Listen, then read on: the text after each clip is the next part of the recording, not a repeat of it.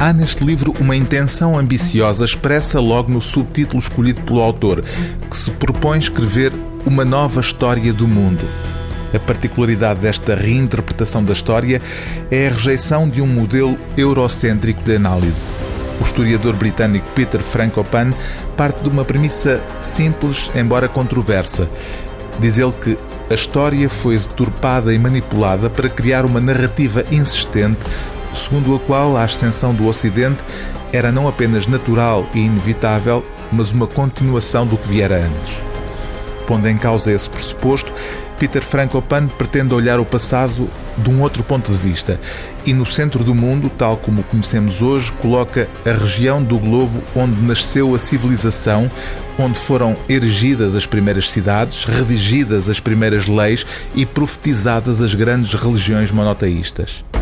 Essa região, o ponto meridiano entre Oriente e Ocidente, escreve o autor, que se estende em traços largos das costas orientais do Mediterrâneo ao Mar Negro e aos Himalaias, corresponde às chamadas Rotas da Seda, precisamente o título deste livro.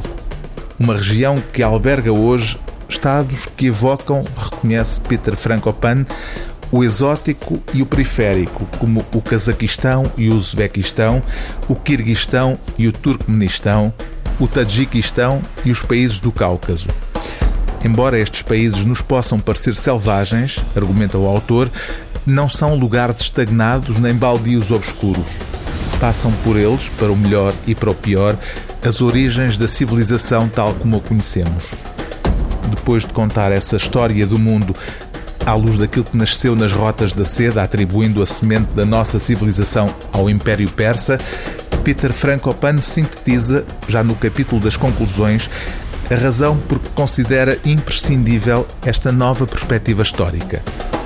O que se tornou evidente no curso dos eventos das décadas recentes, escreve o autor, foi a falta de perspectiva do Ocidente sobre a história global, sobre o quadro mais amplo, os temas mais abrangentes e os padrões maiores a desenrolar-se na região.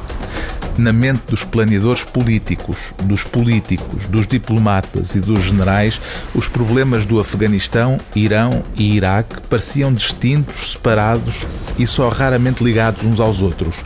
E, no entanto, recuar um passo providencia uma perspectiva valiosa, bem como um conhecimento notável permitindo-nos ver uma região ampla que está em tumulto. O livro do dia TSF é As Rotas da Seda, uma nova história do mundo, de Peter Frankopan, tradução de Isabel Castro Silva, edição Ítaca.